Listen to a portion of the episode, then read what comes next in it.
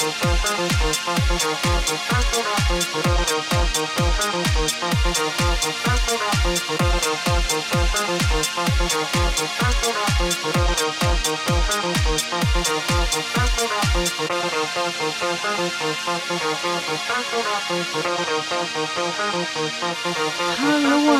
och hjärtligt, hjärtligt välkommen till Danspodden Isadora och vårt faktiskt treåriga babyavsnitt. Vi har alltså funnits i tre hela år och ska fortsätta att finnas för att bygga det här arkivet av danssamtal som faktiskt aldrig kommer att ta slut. Jag ser ingen ände på det här. Det finns helt enkelt för många att prata med och för många bra historier och för mycket dans att berätta om. Så egentligen så har vi funnits i typ tre och ett halvt år eftersom det första samtalet som jag spelade in var i april tjugo femton och det var med dansaren och koreografen Akram Khan som var på besök i Stockholm med en föreställning som heter Torobaka. Torobaka heter den, med flamenco-dansaren Israel Galvan. Och efter många turer fram och tillbaka, fram och tillbaka, fram och tillbaka med bokare och managers så fick jag till slut den här intervjun bokad och en hel timma med en hungrig och gradvis gladare och gladare Akram Khan som åt middag tillsammans med sitt crew medan jag ställer frågor. Och vi kan lyssna på hur det absolut första avsnittet inleddes.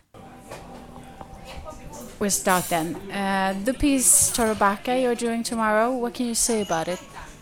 How would you describe it? I would treat it like a concert, really. That's how we approached it. It's a, it's a concert of six musicians.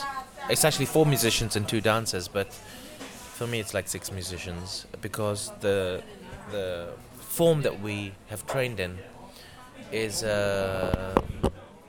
uh, one is classical Indian, Kathak, and the other one is flamenco, which Israel Galvan has trained in, and uh, they're they're very um, the the dancer is trained to be a musician first, so the form itself um, push um, allows, and uh, um, the training is such that the music and dance are inseparable. So it's not like the dance dances to music; the dancer is also the one who creates the music. Ja, vi hade ett jätteintressant samtal men vi var inte alls av samma uppfattning flera gånger och precis som det då ska vara, fast jag var ju lite nervös eftersom det var min första gång och det var han. För mig så var det stort eftersom jag hade följt honom i så många års tid. Men i alla fall så var vi inte överens och det handlade bland annat om hur kommersiell han egentligen var. För att han tyckte ju inte riktigt det, medan jag tyckte det var ganska såklart. Eller lyssna på det här. Why do you think people come and see you? I, I don't know. I don't know. Uh, I don't know. Because when I look at your career, I, I see that you are a um, contemporary dancer, but you also stretch out and, and you go to the area of almost commercial dance as well. I mean, with Kylie Minogue and no? No, Kylie was one thing. But Juliette Binoche? That was not commercial at all. That was extremely experimental. And I think it uh, it was a real uh, experiment that didn't work because it was so experimental. Um, didn't work. Do you mean that people didn't come and see no, no, you? Or? A lot of people came yeah. and saw it, yeah. But the piece for me didn't work. It was not fully, uh, it did not arrive to the essence of where it could have, where it should have arrived. Um, but it was such a long, challenging journey for both of us because she's really an actress and I'm prim- primarily a dancer. Of course, I've worked in theatre with Peter Brook for two years as a child, and she's she's always liked to move, but it's not the same thing. So we've, we tried to find a narrative that could investigate both of us being perf- dancers or performers, physical performers. Um, and some of it worked, some of it didn't. Um, but that's definitely not commercial, that piece. I was thinking maybe about the, the name when she's an actress and maybe she's ha- attracting another audience. Yeah, she brought in a lot of film audience, but also theatre audience. Um, but uh, it was interesting because she saw a piece I did here actually called Zero Degrees with Sidi Larbi, and uh, from that she saw it at Sadler's and she approached me from there. And we decided to do something together. And with Kylie, did she contact you? Yeah, her creative uh, manager um, had s- follows my work, and uh, then she came and met me, and I was a little bit like, oh, I don't know about this. And then I met her, and I really thought, ah, no, it's it's good. Commercial and art stuff is separated so much. For me, there's only good art, good work, and good bad work. Um, whether it's commercial, I've seen amazing stuff in commercial that arty people can't do, and I've seen amazing art stuff that commercial people can't do. So for me, it's about learning, putting yourself in a situation that is unfamiliar. And you know, I was very much in unfamiliar territory with Kylie. It's not something I grew up with, um, that world. So I was learning, I was absorbing. Ja, men överlag var det bara så himla roligt att göra podd, så att nu var jag ju igång. Och då eh, så skulle jag såklart fortsätta med podden. Och Niklas, han var på. Nästa intervju, den bokades och skedde hemma i studion, eller a k a i mitt kök på Vallhalla vägen etthundrafemtiotre i Stockholm. Och den inbjudna var housedansaren Viktor Freud, som jag...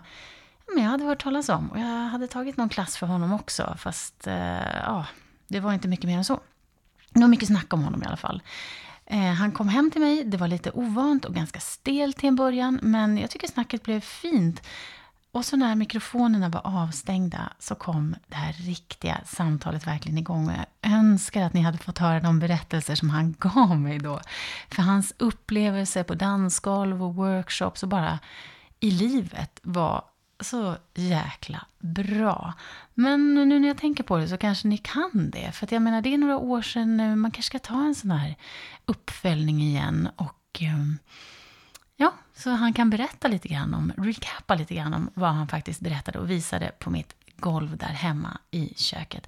Men här är ett klipp. Reser du eller? Du sa att du tittar mycket på dans. Och... Ja, men tittar mycket på dans. Jag tror att själv resorna... är nog väldigt avgörande, tror jag, ja. För min inspiration. Läser mycket. Ja, jag, jag tror att alltså, resorna, läsa och se, skulle jag säga. För min inspiration. Jag har haft en teori om att du vet, dans har blivit så här, exploderat i intresse. Det gäller ju såklart inte överallt, men så här, i och med program som Let's Dance och liknande, och sen också med Youtube som nu firade tio år, så att, man, att det sprids på ett annat sätt än, men om man pratar med Bounce-medlemmarna också, när de så här bytte V H S med varandra och så. Det. Det är liksom, tillgängligheten är mycket, mycket större idag. Och om vi har tillgång till dansen på det sättet så, så kanske vi också inspireras på ett annat sätt. Men tidigare så kanske man var tvungen att resa till L A till exempel för att så här, möta den danskulturen. Nu kan du se den på nätet. Men du säger att dansen, eller att resorna är avgörande. Betyder det att de ändå är viktiga? Alltså att det här mötet ändå är viktigt? Absolut. Jämfört med... Absolut. Ja. Jag tror att det, det viktiga är... Allmänt, eller jag känner att det viktiga är den mänskliga kontakten när jag kommer till en annan plats. Mm. Och få... Visst, att gå och kolla på någon föreställning i något annat land eller gå och kolla på ett battle. Det är klart att det är inspirerande också. Men att få... När man träffar de här människorna, när man pratar med dem, när man går ut och klubbar med dem eller när man tränar med dem. Det är då som... som de verkliga skillnaderna eller likheterna eller mm. det mötet. Mm. Det är där jag tror att det är där jag tror att det ligger. Mm. Så, inte mm. i att bara se, för det kan vi göra på YouTube eller, mm. eller på något annat sätt. Men just att få, få det här så mm. som vi har nu. Ja, just det. Mm. Ja, ett avsnitt från danspodden Isadora som verkligen fick oss att lyfta från den här lilla skaran lyssnare vi hade. Det var när vi i avsnitt tre träffade Juck, och de för första gången satte ord på vad det var deras performance gick ut på. Jag vet inte om du som lyssnar har sett dem eller liknande, men googla på det annars, Juck, så får du se vad det är de gör för någonting. För här berättar de alltså om det. Våran lyssnarbarometer gick i taket och vi älskade varenda ny som fick ta del av deras tankar och teknik. Och idag så firar de framgång efter framgång och har just till exempel prisats för en dokumentärfilm som är femton minuter lång, eh, både här och utomlands. Jag vet att de har fått ett pris i Berlin bland annat. Men du kan också se den dokumentären. Jag tror den visas på S V T och den visas på vissa biografer i Stockholm då och då. Men så här lät det när de var med i podden i augusti tjugohundrafemton. Jag minns en scen på Dansens hus där någon gav en, av er gav en klubba till någon i publiken. Mm. Men han ville inte ta den här klubban. Han ville liksom inte ens, det var som att han sa, nej men jag är inte här. Och till sist så tror jag att någon bredvid honom tog den så här. Mm. Men är det, är det liksom en del utav, är det någon provokation i det? Eller är ja, men det, det finns absolut en provokation. Just jag tror i det partiet, jag är inte säker, så håller vi på med något som vi kallar för sexjucket. Då vi är ganska sexuella av oss och vi sniglar på golvet och är ganska vulgära. Och det blir en skön kontrast, då tänkte vi att man ger något sött att suga på samtidigt. Mm. Och det är väl det som juck är mycket, det är kontraster. Det är att ifrågasätta, det är att ta uttryck och ge uttryck och att känna mm. någonting. Mm. Och, verkligen... och sätta publiken ur spel är liksom det man vill komma åt och på så sätt också komma åt sig själv. Det sätter oss ur, sätter oss ur spel. Mm. För vi är alla väldigt vana med den här traditionella scenkonsten sedan tidigare. Jag tänker också på vår uniform, att vi brukar prata om så här att ja, men det, alltså, vad får plats i uniformen, vad får plats i idén? Mm. Och att i samhället har vi ganska, alltså det kan bli ganska fyrkantigt liksom, men att visa på att i den här uniformen får allt plats. Liksom glimten i ögat, sexualiteten, det råa, det hårda, det mjuka, det omtänksamma. Det introverta och extroverta. Ja, och att det är på något sätt en, ja men vi har ju en, en text som vi liksom brukar hänvisa till när folk skriver om oss. Där det liksom handlar om att bredda idén om femininitet och vad den idén innehåller. Liksom. Mm. Och att vi tar, vi tar alla uttryck i anspråk på något sätt. För det tycker jag är lite roligt, för att det är många som har liksom ifrågasatt varför måste ni ta an ett maskulint uttryck? Och det tycker jag är så intressant, för vem är det som bestämmer vad min kropp ska vara? Och vad maskulinitet är. Och vad är det? Mm. Och jag tror att vi, liksom, om man kollar på samhället nu så handlar det mycket om för kvinnan att liksom bryta sig loss från massa olika saker. Och att faktiskt få bli bekväm i sin maskulinitet eller sin, vad ska man kalla det, sin kraft. För det känns som, eller jag upplever mycket som att det som man förknippar med kvinnlighet är liksom det mjuka, det feminina, det är typ att höften ska röra sig sidledes istället för rakt fram, attack. Och jag blir jävligt provocerad när jag hör att folk tycker att vi är manliga. Mm. Det, det, blir, det, det behöver det inte vara. Nej men, nej, men, nej men det blir ju det. Alltså vi kan ju aldrig liksom, även om man själv har en dröm, en utopi av att inte vilja förhålla sig till det här, så kommer vi alltid vara bundna till det. Så gick tiden och med den här jämna utgivningen av podden så blev det givet att vi skulle vara med på pressvisningar och sånt. Vi kom ju ut varannan vecka då, varannan torsdag. Och vi fick ofta första king på intervjuer, så här viktiga grejer. Och bland annat när det gällde nytillsättningar, som när Kungliga Ballettens i Stockholms nya chef efter Johannes Öhman började. Den här franska eh, stjärnan från Paris Operan. Fast jag minns särskilt en fest som M D T höll. För de hade en, ett tågaparty efter en föreställning som hette I'm a very understanding woman. Som de visade i Kärretorp. Och då serverades vi raki, eller om det var oso, ur såna här fina små glas från en lakaninsvept dansare som vid det här tillfället var Amanda Apetrea. Och hon har för övrigt varit med i en intervju där Öfa-kollektivet eh, var och hälsade på oss Danspodden. Så lyssna in ett litet klipp från avsnitt nummer tretton som kommer här. Ja, jag heter Amanda Apetrea och jobbar också som dansare och koreograf. Och som Nadja sa, även med samlingen. Jag, förutom Öfa, så jobbar jag alltid i samarbeten, har jag upptäckt. Jag gör aldrig mina liksom strikt mina egna grejer. Så det är alltid, oftast i par. Så tillsammans med Hatle Olofsdotter till exempel. Och med, nu senast med Michael Sigourney. Jag har även jobbat med Emma ganska mycket. Mm. Med så här, olika grejer. Mm. Och, så det, ja, jag gillar att jobba tillsammans. Och då är det ju ofta, alltså, då, då tänker jag mig att man jobbar som att man jobbar kollektivt. Fast man är två. Så det blir en helt annan typ. Alltså, det blir lite annorlunda än när man är väldigt många. Men det är liksom idén av att liksom inte ja, inte vara den där solo, ensamma konstnären som sitter och sliter mm. själv. Liksom. Drar sitt hår. Så att man alltid delar. Mm. Mm. Det är många sköna minnen. Sen en tid så har podden inte kommit ut lika frekvent som tidigare. Och jag vet att vi pratade om det i tvåårsavsnittet. Att det förmodligen skulle förändras, men vi visste inte riktigt hur.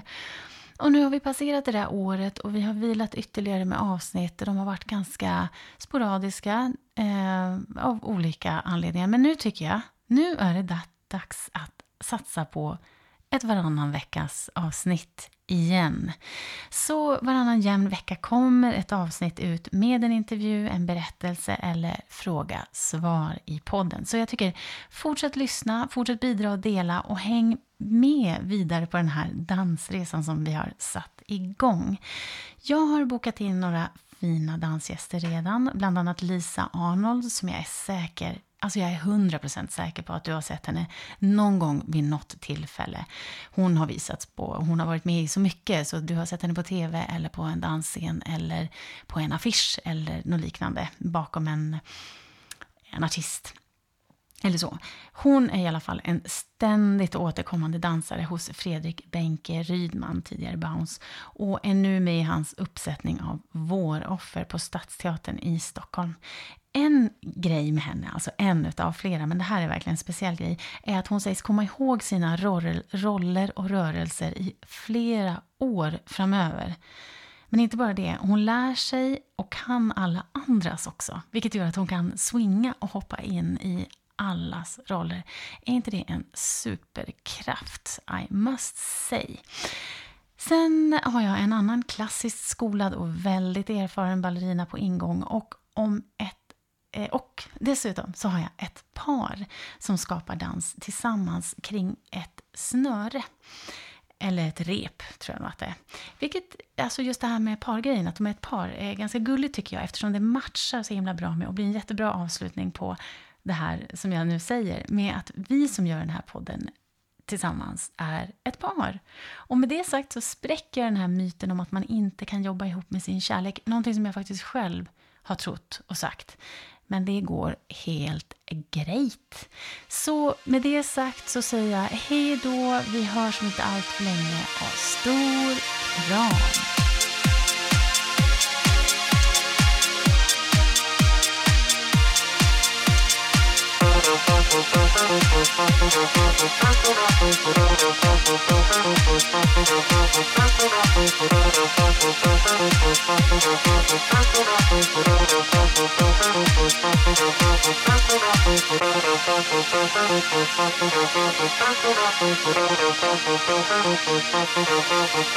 Thank you.